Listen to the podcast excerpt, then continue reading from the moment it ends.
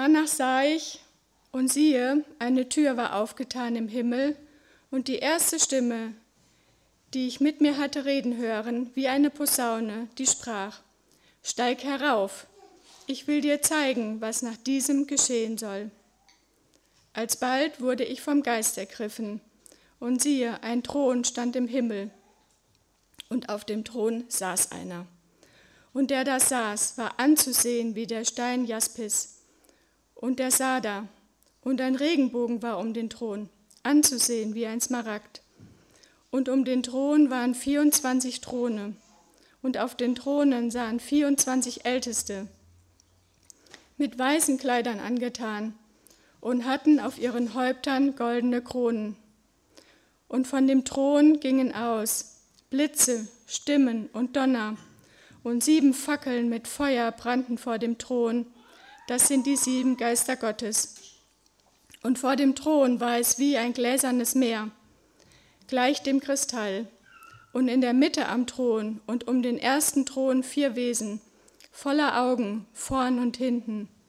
Und das erste Wesen war gleich einem Löwen, und das zweite Wesen war gleich einem Stier, und das dritte Wesen hatte ein Antlitz wie ein Mensch, und das vierte Wesen war gleich einem fliegenden Adler.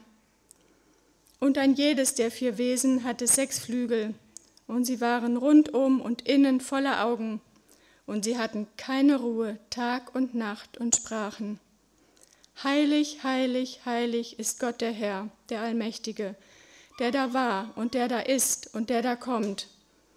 Und wenn die Wesen Preis und Ehre und Dank geben dem, der auf dem Thron sitzt, der da lebt von Ewigkeit zu Ewigkeit, fallen die 24 Ältesten nieder vor dem, der auf dem Thron sitzt, und beten den an, der da lebt von Ewigkeit zu Ewigkeit, und legen ihre Kronen nieder vor dem Thron und sprechen: Herr unser Gott, du bist würdig zu nehmen Preis und Ehre und Kraft, denn du hast alle Dinge geschaffen, und durch deinen Willen waren sie und wurden sie geschaffen. Auch von mir, schön, dass ihr alle da seid, heute am ersten Weihnachten. Schön, dass ihr im Stream zuschaut. Ich finde es immer noch eine gute Sache, dass wir den Stream haben, dass man auch, wenn man krank ist, von zu Hause zugucken kann oder wenn man unterwegs ist. Trotzdem finde ich es sehr, sehr schön, dass auch so viele hier sind. Es ist einfach nochmal was ganz anderes, hier in den Reihen zu sitzen und mitzusingen, vielleicht auch manchmal aufzustehen. Passiert hier nicht ganz so oft, aber da komme ich tatsächlich später auch nochmal drauf. Sehr cool, so viele Leute hier zu haben. Ich will zum Anfang noch eine kurze Zeit der Stille haben, zum Anfang meiner Predigt. Ich möchte Gott für diese Gemeinde danken. Ich möchte Gott für alle Kranken bitten und auch für meine Predigt bitten, für offene Herzen, für jeden, der es hört. Und ihr dürft auch gerne für mich bitten, dass Gott mir da wirklich die richtigen Worte gibt. Ich schließe die kurze Zeit der Stille dann mit einem Gebet ab. Vater, ich möchte dir danken für deine Gemeinde, für die Gemeinde hier vor Ort. Danke, dass du uns führst und leitest. Danke, dass du jeden Einzelnen mit tollen Gaben ausgerüstet hast, dass jeder sich beteiligen kann. Ich möchte dich bitten, für alle, die nicht hier sein können, schenke du ihnen Gesundheit und Heilung, wenn sie krank sind, sowohl körperlich als auch vielleicht seelisch. Danke für jeden, der heute oder wann anders diese Predigt hört. Öffne du Herzen für dein Wort und hilf mir, dein Wort zu verkündigen. Amen. Ich habe noch was vergessen. Das Wichtigste liegt noch in der Bank.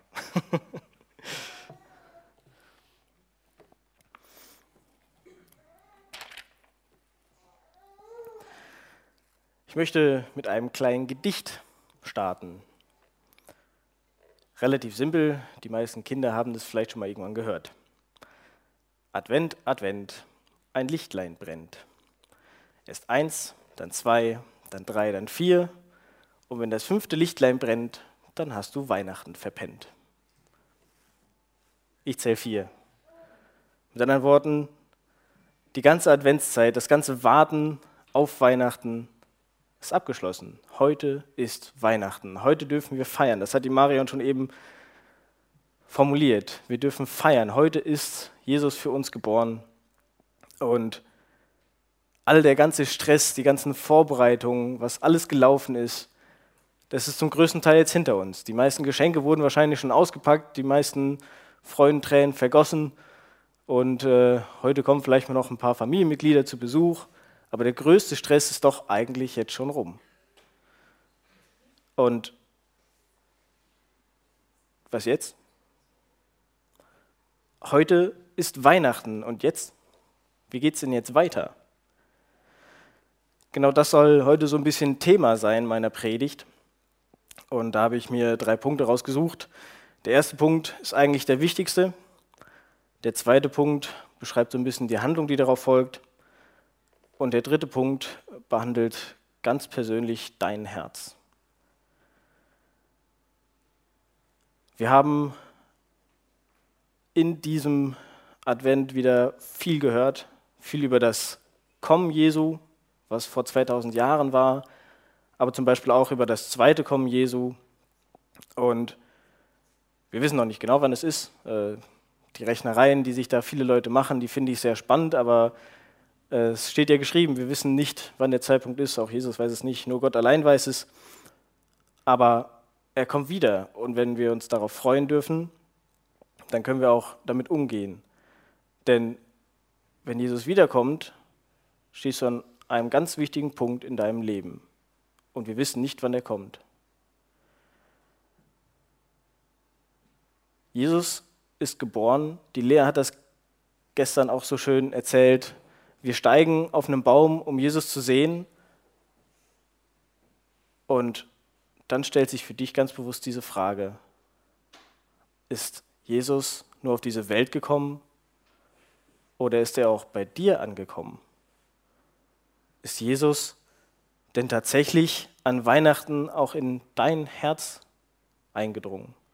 Er klopft an und will in dein Leben kommen. Siehst du ihn nur, lässt die Türe zu, rennst vom Baum weg? Oder öffnest du ihm tatsächlich die Tür? Gehst diesen Schritt und wagst es, Jesus in dein Leben reinzulassen. Und wagst es, mal mit ihm durch das Leben zu gehen, ihm alles anzuvertrauen. Ist Jesus wirklich nur auf diese Welt gekommen oder kommt er tatsächlich in dein Leben rein?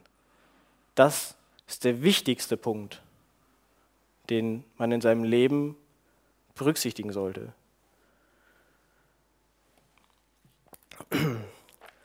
Und wenn das passiert, muss ich auch die richtige Seite aufschlagen, dann können wir auch sogar nachlesen, was dann passiert, sogar im Himmel. Dazu kurz aus Lukas 15, der Vers 7. Davor kommt das Gleichnis vom verlorenen Schaf. Und in Vers 7 steht dann, ich sage euch, so wird Freude im Himmel sein über einen Sünder, der Buße tut. Also über einen, der Jesus in sein Leben aufnimmt. Mehr als über 99 Gerechte, die Buße nicht nötig haben. Wenn Freude im Himmel ist, nur weil einer von uns, nur weil ich mich für Jesus entscheide, ist das eine ganz coole Sache.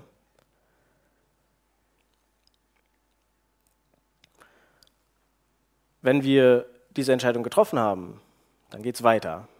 Dann ist Weihnachten nicht nur ein Tag, wo Jesus auf die Welt gekommen ist, sondern dann ist Weihnachten ein Tag, wo ich wirklich feiern darf, dass er auf diese Welt gekommen ist, weil das mir in meinem Leben sehr, sehr viel bringt, weil er mir Hoffnung schenkt.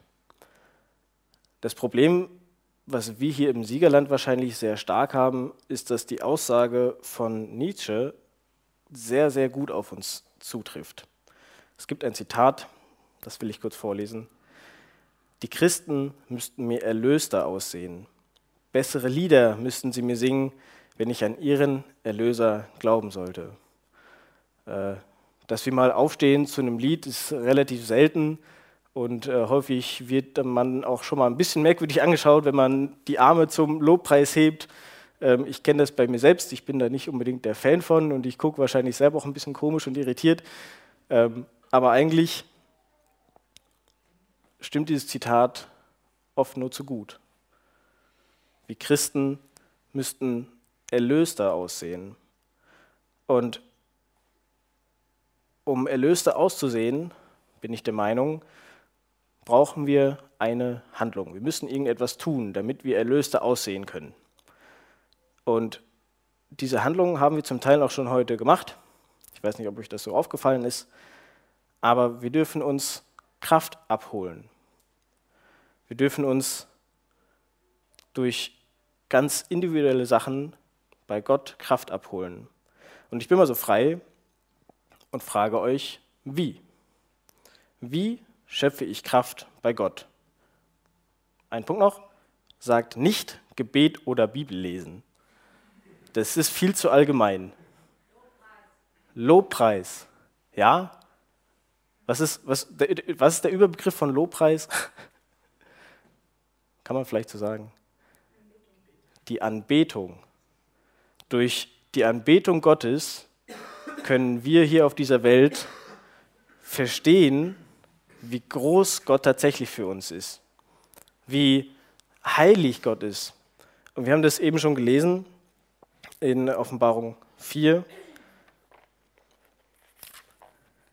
Wenn die Seraphim da oben stehen, nein, fliegen mit zwei Flügeln und einfach nur ausrufen, heilig, heilig, heilig ist der Herr. Wir können uns dieses Bild, also ich kann es mir nicht wirklich vorstellen, wie das ausgesehen haben muss für Johannes, aber das ist ein wahnsinniges Geschenk, dass wir in diesen Himmel reinblicken dürfen durch die Bibel, dass wir mal sehen können, was passiert denn da überhaupt?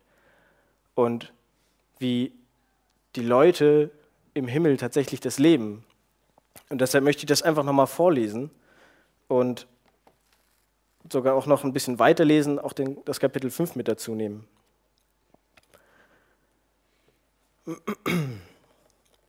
Ich fange direkt im Vers 2 an.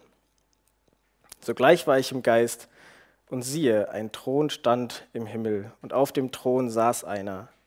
Und der da saß, von Ansehen gleich einem Jaspisstein und einem Sarder, und ein Regenbogen rings um den Thron, von Ansehen gleich einem Smaragd. Und rings um den Thron sah ich 24 Throne, und auf den Thronen saßen 24 Älteste, bekleidet mit weißen Kleidern, und auf ihren Häuptern goldene Siegeskränze. Und aus dem Thron gehen hervor Blitze und Stimmen und Donner. Und 7 Feuerfackeln brennen vor dem Thron, welche die 7 Geister Gottes sind. Und vor dem Thron wie ein gläsernes Meer gleich Kristall. Und inmitten des Thrones, rings um den Thron, 4 lebendige Wesen, voller Augen vorne und hinten. Und das erste lebendige Wesen gleich einem Löwen, das zweite lebendige Wesen gleich einem jungen Stier. Und das dritte lebendige Wesen hatte das Angesicht, das eines Menschen. Und das vierte lebendige Wesen gleich einem fliegenden Adler. Und die 4 lebendigen Wesen hatten eines wie das andere je 6 Flügel und sind ringsum und inwendig voller Augen. Ein kurzer Einschub. Wenn wir einmal zurückgehen in das Alte Testament, in Jesaja 6, da wird auch noch was dazu beschrieben, was ich sehr spannend finde. Diese Wesen hatten 6 Flügel. Mit 6 Flügeln kann man bestimmt richtig schnell fliegen. 2 reichen ja in der Regel aus, die Vögel sind schon ziemlich schnell, aber mit 6 Flügeln geht es bestimmt noch viel besser. Aber in Jesaja 6, Vers 2 lesen wir, Seraphim standen über ihm, jeder von ihnen hatte 6 Flügel, mit 2 bedeckte er sein Gesicht, mit 2 bedeckte er seine Füße und mit 2 flog er. Ist das nicht spannend? Man hat schon 6 Flügel und eigentlich sind 4 davon gar nicht zum Fliegen gedacht, sondern um sich selbst zu verschleiern, um den zu ehren, vor dem man steht. Fand ich einen ganz interessanten Aspekt, der mir auch gar nicht so bewusst war.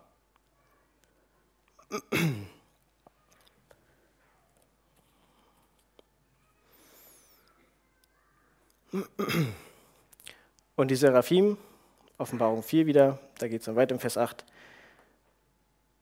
Und sie hörten Tag und Nacht nicht auf zu sagen, heilig, heilig, heilig Herr Gott, Allmächtiger, der war und der ist und der kommt. Und wenn die lebendigen Wesen Herrlichkeit und Ehre und Danksagung geben, werden dem, der auf dem Thron sitzt, der da lebt, von Ewigkeit zu Ewigkeit. So werden die 24 Ältesten niederfallen vor dem, der auf dem Thron sitzt, und den anbeten, der von Ewigkeit zu Ewigkeit lebt, und werden ihre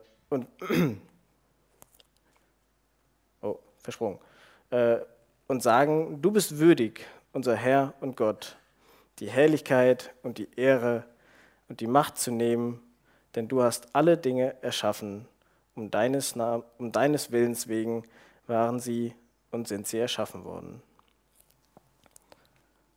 Dieses gemalte Bild von Johannes ist unfassbar und nicht wirklich vorstellbar, aber es zeigt uns einfach, wie groß und herrlich und mächtig Gott ist. Im Kapitel 5 geht es dann ein bisschen weiter, ich lese jetzt nicht alles vor, da geht es dann darum, es soll das Buch geöffnet werden, das Buch mit 7 Siegeln, und es wird keiner gefunden, auf der Erde und im Himmel. Dann steht hier drin, der das Buch öffnen, noch es anblicken kann. Und Johannes fängt dann an zu weinen, weil es ihn so sehr berührt. Und dann wird ihm von einem der Ältesten gesagt, du musst nicht traurig sein, weil es gibt einen einzigen, der würdig ist, dieses Buch zu öffnen, die Siegel zu brechen. Und dann wird das Lamm beschrieben.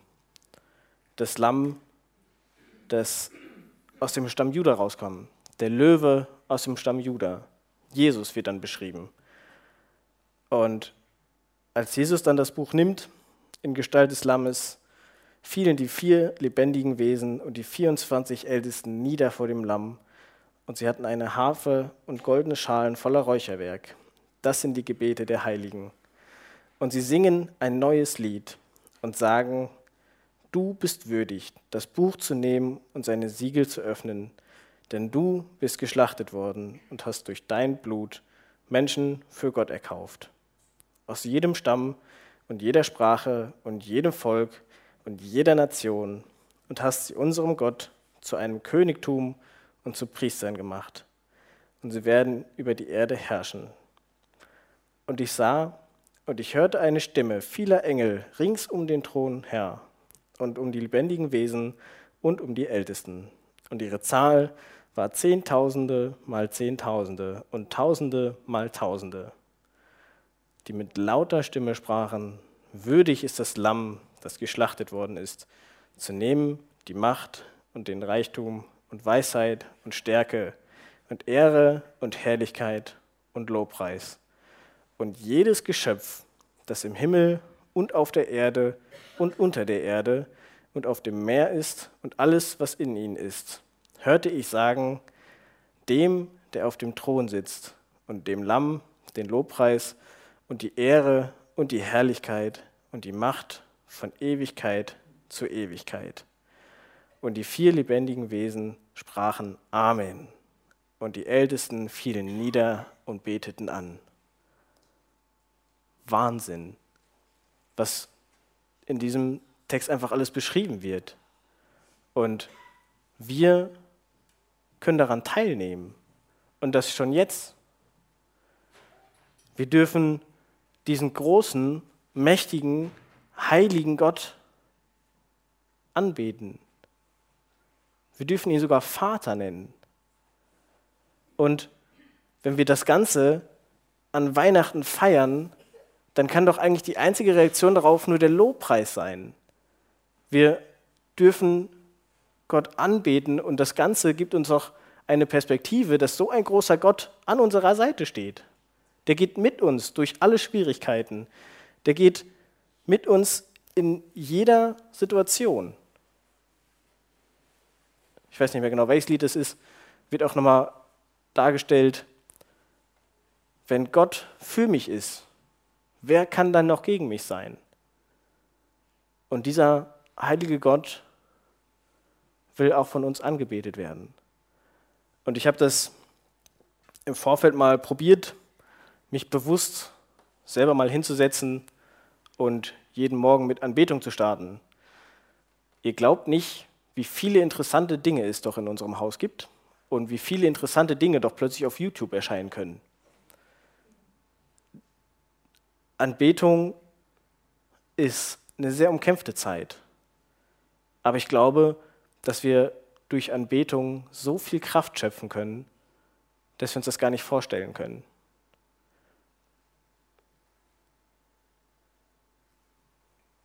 Aber es kommt noch ein dritter Punkt. Was macht denn Anbetung überhaupt zur Anbetung? Kann ich einfach Lieder singen? Kann ich mich einfach vor jemandem hinwerfen, wie es die Ältesten getan haben? Kann ich einfach rufen, heilig, heilig, heilig ist der Herr? Ist das denn wirklich Anbetung? Nun, jetzt kommt es nämlich ganz bewusst auf dein Herz an. Ganz bewusst auf das, was in dir drin ist. Anbetung kann erst dann zur Anbetung werden, wenn ich weiß, ich habe ein gebrochenes Herz. Wenn ich weiß, ich habe Fehler gemacht und ich brauche Weihnachten und ich brauche Jesus und ich brauche ihn mit seinem Tod am Kreuz und seiner Auferstehung. Wenn ich das in meinem Herzen verstanden habe und in meinem Herzen aufgenommen habe, dann macht es Anbetung zur Anbetung. Und ich möchte dir ganz persönlich Mut machen, das persönlich in deinem Alltag mal auszuprobieren. Wirklich dir eine Zeit zu nehmen für Anbetung. Und dann ist es egal, wie das aussieht. Das können Lieder sein, ein neues Lied mal anstimmen, das können Verse aus der Bibel sein, das können einfach nur Momente der Stille sein, wo ich mich ganz auf Gott fokussieren kann, wo ich ihm alles hingebe, was ich bin. Ihr werdet das wahrscheinlich genauso merken wie ich, dass plötzlich ganz viele Dinge interessant werden. Aber das macht es für mich so spannend. Wenn diese Zeit umkämpft ist, dann kann das doch nur was Gutes sein. Dann kann das doch nur für uns und unsere Beziehung mit Gott was Gutes sein. Und damit wir nicht einfach nur darüber reden, möchte ich euch ganz bewusst auch jetzt einladen zu einer Zeit der Anbetung. Ihr müsst nicht laut beten, wer will, darf das gerne tun. Aber ich möchte einfach eine kurze Zeit der Stille haben, wo wir wirklich Gott anbeten können, wo jeder sein Herz ausschütten kann. Und ich schließe das Ganze dann mit einem Gebet ab. Heilig, heilig, heilig bist nur du. Du allein bist würdig und dir allein gebührt alle Ehre. Gott, du bist größer als alles, was ich mir vorstellen kann. Du bist größer als alles, was mir auf dieser Welt begegnen kann. Du bist stärker als alles, was mich bedrängen kann. Nichts kann sich gegen dich stellen und du hast dich zu uns gestellt. Du bist auf diese Welt gekommen, um uns zu erretten. Du allein warst würdig, das zu tun. Danke, Herr, für dein Kommen. Zeig du uns bitte immer wieder, worauf wir unseren Fokus ausrichten. Hilf uns, ihn immer wieder auf dich auszurichten, damit wir dir Ehre geben können, damit wir dich anbeten können, weil dir alle Ehre gebührt. Herr, lass deinen Segen durch diese Gemeinde fegen. Amen.